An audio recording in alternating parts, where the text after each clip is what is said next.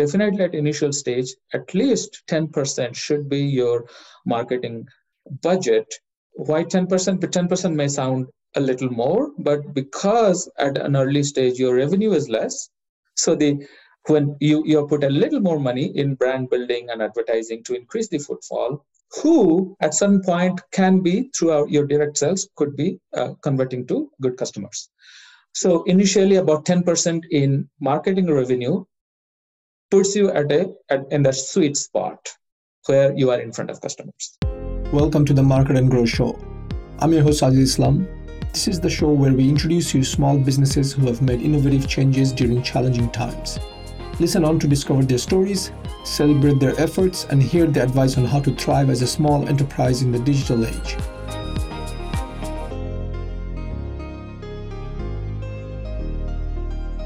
Hey everyone, welcome to the Market and Grow Show. Today I have with me Brahma Mishra. Brahma is the CEO and founder of MeetMonk. Uh, Brahma, thank you very much for being on our show. It's a pleasure. Okay. If you don't mind, uh, for our listeners, could you please introduce yourself and tell them who you are, what is it, what problem you're trying to solve, and go from there? Well, um, as you have already introduced me, I'm Brahma Mishra, founder, CEO of MeetMonk. We have a couple of uh, different uh, verticals that we try to solve problems in, try to disrupt. One is healthcare healthcare needs a lot of uh, reforms, a lot of technology, a lot of disruptions needed to, to bring the prices down, to uh, make it more affordable to the mass. Um, same is education. So these are the two verticals that we are focusing on. We started with uh, a disruption in technology in um, video conferencing that we are on right now, it's similar. We are on Zoom right now. We have a similar product. But the beauty of the product is it's a single click, no installation needed, no plugins needed um, uh, platform. When you talk about telehealth, where um, patients come in to see a doctor, say once in three months or once in six months, you don't expect them to install an application, take two hours to know all the nitty gritties and be ready they should be able to kind of join in like two seconds, regardless of the devices they are in, regardless of the browsers they are on. So we developed uh, focusing uh, on that kind of customer segment on which they schedule an appointment, get a link, click on it, boom, they join. They talk and they exit.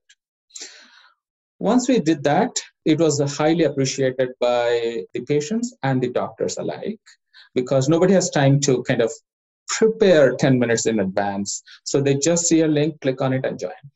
So we have actually been adopted by uh, you know a lot of doctors, and uh, they have um, uh, recommended this platform to the patients, and we are growing. Um, same trend we are seeing in the education field, in which uh, you need high security, but also at the same time high flexibility. So those are the two segments we are kind of operating in right now. Very nice. Uh, and if you, if you, if I may ask you, what's the reason behind choosing this line of products? Was is there a compelling reason? Were you frustrated with a certain product being out there, getting the name, and not really delivering a good product? Well, that's a great question. Well, I'm not going to badmouth another product or any other product for that matter, but I had a an earlier startup in education. You know, like a better part of my life, my life, I have been um, working in improving and uh, improving the the quality of education for the underprivileged section of the society to kind of make available the high quality education at a very affordable price not only in the US, but also in um, other parts of the world, especially uh, for the underprivileged students in India, the tribal students in India.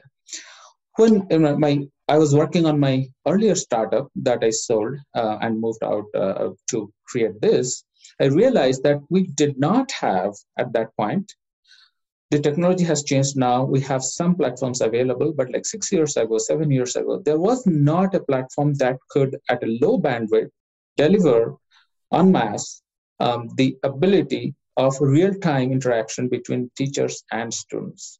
That's why I came up with this idea of delivering really low bandwidth, really high fidelity virtual communication platform.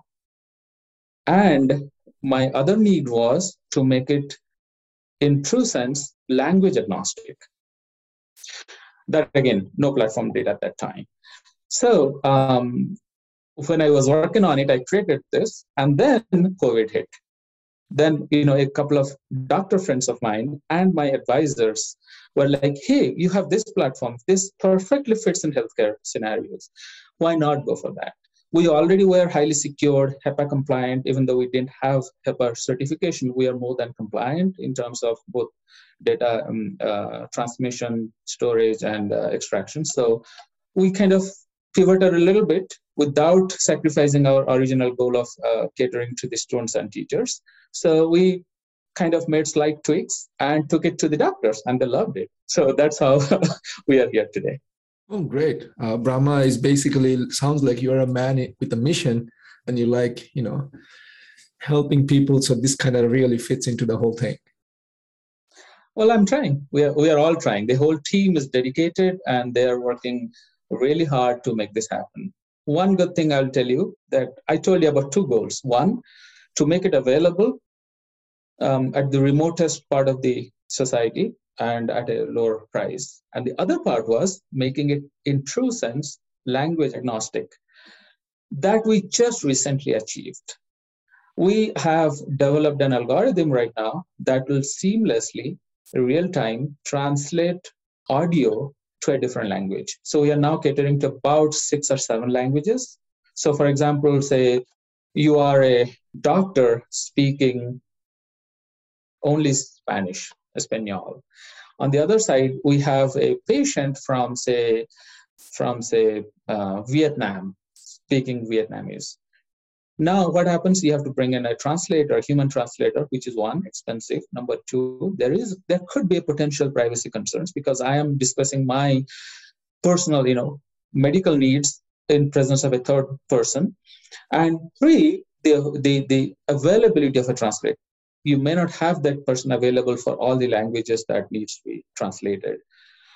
What we offer is at a very, very affordable cost, real-time translation seamlessly. So you speak, I hear in my language, I speak, you hear in your language. On top of that, the transcription is available real time. The moment the, um, the uh, consultation is over, you click on a button and you see English and your language that you speak as a doctor and I see in, in English and my language that I see as a, that I speak as a patient, the whole transcript. So we just created the technology and we are patenting it, of course. We are just rolling it out to a couple of our existing customers and we are extremely excited about it for the, you know, making my two goals come true, both uh, making it affordable and um, language agnostic. All I can tell you is, Brahma, I'm so happy that you agreed to be on this podcast because this is amazing. And, you know, oftentimes people think low bandwidth is something, you know, developing country or underdeveloped countries. But even here in the States, I've seen people who are in, I guess, even in Colorado, I have a friend who lives up in the mountains and they don't get good internet. Yeah that's why you know tesla has, uh, tesla has this or starlink right? Starlinks are so popular in the us because there are areas where we don't have high bandwidth fast bandwidth and we take it for granted. So i'm glad you are on this journey because it's really going to solve big problems. And especially as we we're talking about the language agnostic translation i was getting good goosebumps because imagine i mean the doors people are going to have access to healthcare without having to worry who is going to come to the doctors with me exactly. I would be really annoyed you know uh, when i when i see somebody listening into my conversation uh, listening into my healthcare needs and talking to the doctor on my behalf because i don't know what he or she is talking to and you know uh, that's that's the um, yeah i wouldn't be feeling comfortable. And that's why i want to bring this in where students where where, uh, where patients and doctors feel comfortable discussing their deepest um, healthcare secrets and information. At the same time, it will be very easy on their pockets. Okay. Great. Okay, now let's jump into other areas of the discussion because, as you know, we are a marketing company. This is a marketing uh, focused podcast. So, our listeners would want to know about your marketing strategy. Now, you have a great product, that's great. But if people do not find out, then they're not going to know that your product can solve their needs. With that, what's your main strategy for customer acquisition? How are you getting your name out there? In addition to, you know, word of mouth, or even if you do word of mouth, how are you getting it done? That's a great question. Great point, uh, Sajid. No product sells for itself. You have to actually put the product in front of the customers. And in order to do that, there are, you know, myriad of ways, a lot proven ways and some unproven, unpaved uh, path that you take. We are a B2B company. So our, and early stage, of course. So our main focus has been on in, in sales, direct sales, and uh, word of mouth. So I have done a lot of founder sales. My advisors kind of um, have reached out and uh, spread the word of mouth. And then um, we have closed uh, our you know sales to our customers. And then we heavily focus on customer satisfaction so that we get their uh, word of mouth. And always a customer's word of mouth has more value than the company's own um, advertising. However we have realized that in order to grow you know grow um, have a explosive growth, just founder sales won't, uh, won't cut it. And uh, you have to have um, branding as well as uh, robust sales in place. We are working towards it. We have a sales uh, team uh, forming up and, and they're doing their sales. At the same time, we are we have um, been focusing on three areas of brand building, three social networks, if you will. Google, both organic as well as um, uh, pay per click. Then uh, Google advertising. Then we are focusing on we are doing LinkedIn because these are um, uh, professional decision makers in B2B sales scenario. So uh, LinkedIn is kind of widely accepted um, among professionals. Then the third one is, um, you know, like as you know, pictures speak a thousand words, uh, and videos you know are like thousand pictures at the same time. So youtube that's kind of the natural choice in which we we have tons of youtube videos both free and also advertise that way we put um, our our brand um, in front of the potential customers. Okay great. Um, so a couple of things and i want to ask you and if it's okay for me to ask what percentage of your revenue are your budget are you allocating towards marketing I'm not going to ask you the exact number, so I'm just asking you for percentage. That's good. I mean, uh, I, I, I'm okay. I'm comfortable disclosing that. Again, I would say roughly between 10 to 12 percent. Okay. And for other founders and business owners listening to this podcast, what's your advice to them? Is this a rule of thumb? Did you do like, is this just like a gut feeling I'm going to go with it? Or did you get advisors telling you, hey, go with 10 to 12%? Yes, so we have done a couple of things. We started uh, kind of lowballing a little bit and then went up, kind of we were we were testing out to see um, how the conversions would be, how people would come into, how the footfall would be. That's more like with an empirical empirical results um, that we have uh, come to a, this 10 to 12 percent, and also we have a couple of advisors who have run such businesses in past. They have successfully exited um, their businesses, so they advertise. They they help us saying.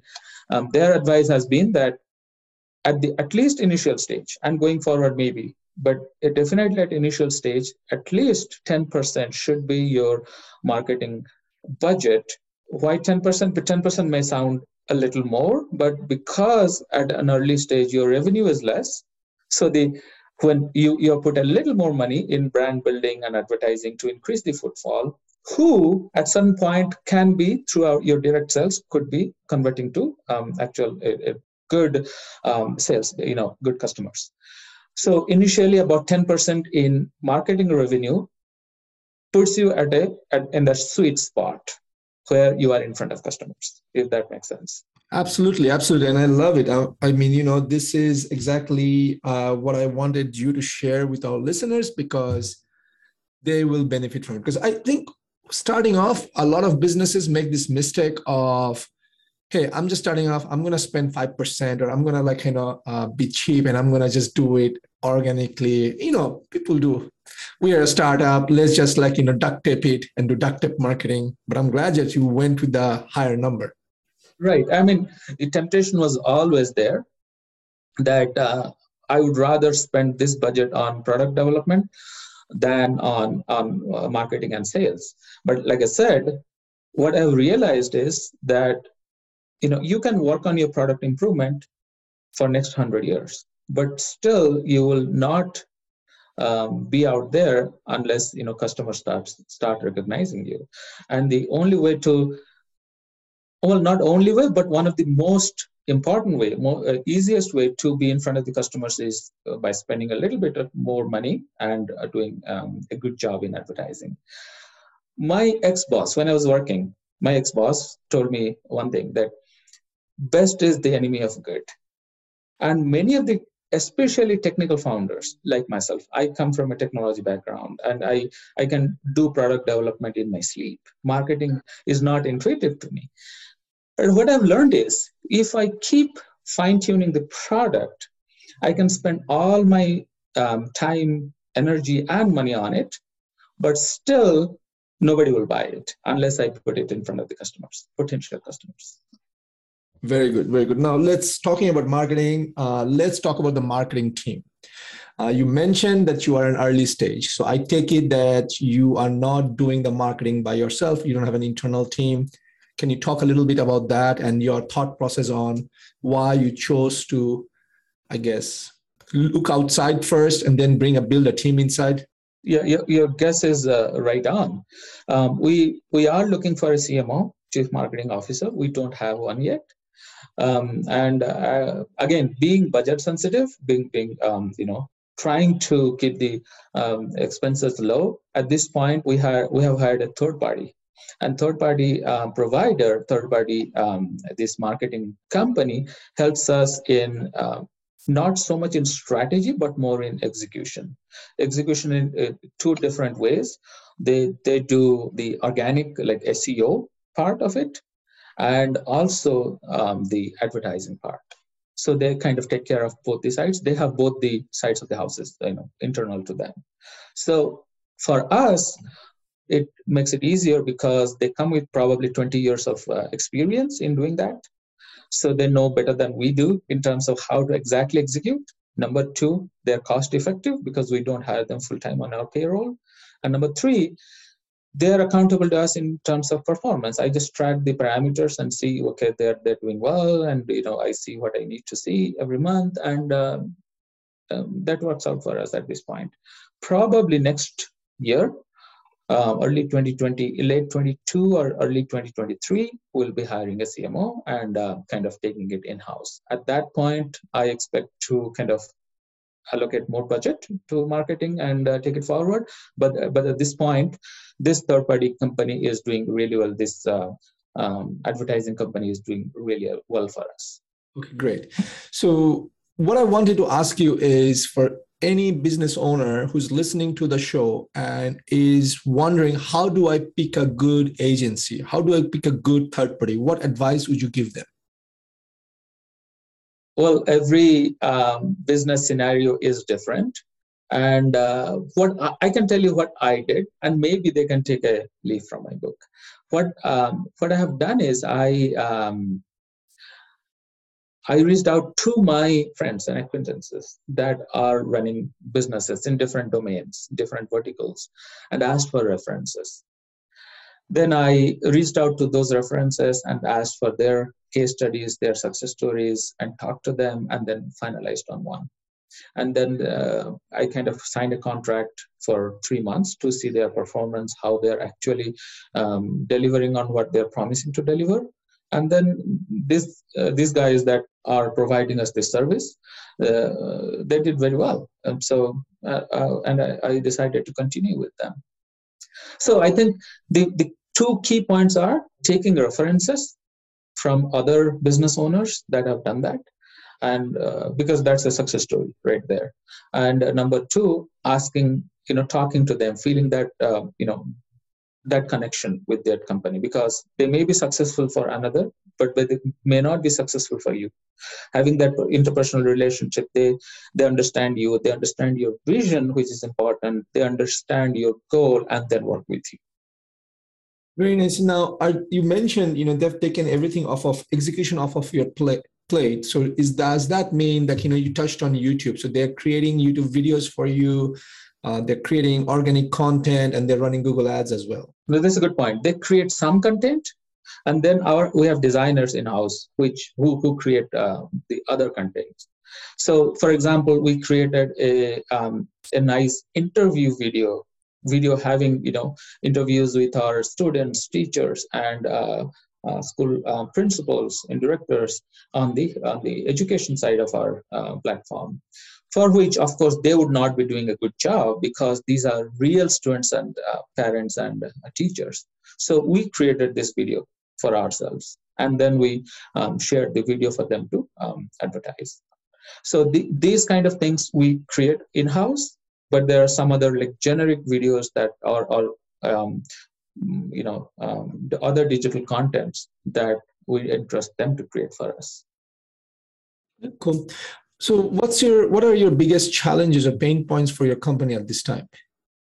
Well probably it's um, true for all the early stage startups.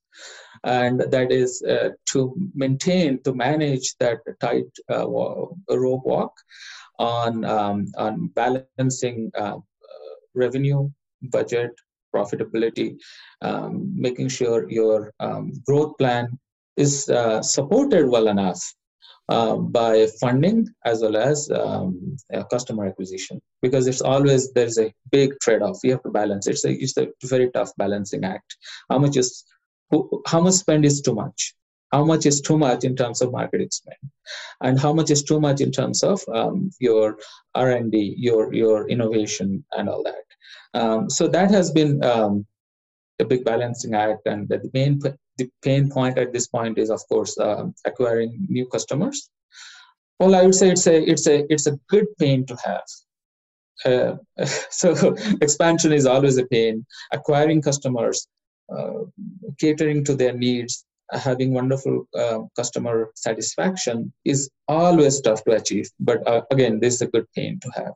Very nice. I don't know if that's what you're looking for, or did I answer your question correctly? No, absolutely. You touched on. I mean, again, you know, I don't want you to open the kimono and then go everything. Oh, oh my God! Like you know, the world is on fire. Which, in an entrepreneurial life, in a business life, that happens. Like things happen, ups and downs happen. But at a minimum, I wanted to hear what are the some of the challenges you have right now, and you touched on, you know, something I think everyone can connect to because we all have to walk on that tightrope. We have to figure out it's a balancing act, right? Even if, if you go to a billion dollar company, they're still trying to figure out where do we spend, where do we not spend, allocating budgets, things like that. Also, if, if I had infinite budget, I would probably put 2000 people on uh, innovation have product that nobody can compete with but we achieved that we, we can't do everything so we took one part which is like language translation, seamless translation that nobody has done real time with transcription. We did that. We spent some money, but we saw there's a lot of ROI on it, very good ROI on it.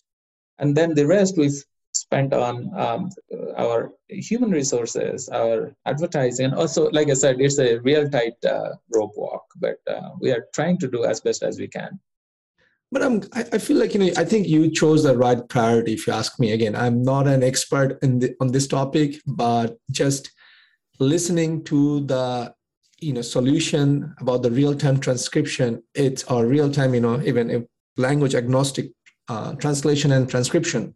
It's amazing. I mean, you know, yes, I don't think anyone has done it. Who knows? Maybe you will get some unsolicited offers as well, but I'm not going to go there right now. Well, let's let's see how it goes. Well, um, there is another part uh, to it. We do have Google Translation. We do have um, you know that part kind of existing. What is not there is kind of having that seamless translation and you know recognizing sentence breaks with use of AI and ML, artificial intelligence and uh, machine learning, kind of delivering close to real life speech Meaning, if I say, How are you? In Spanish, say, uh, you translate to ¿Cómo estás?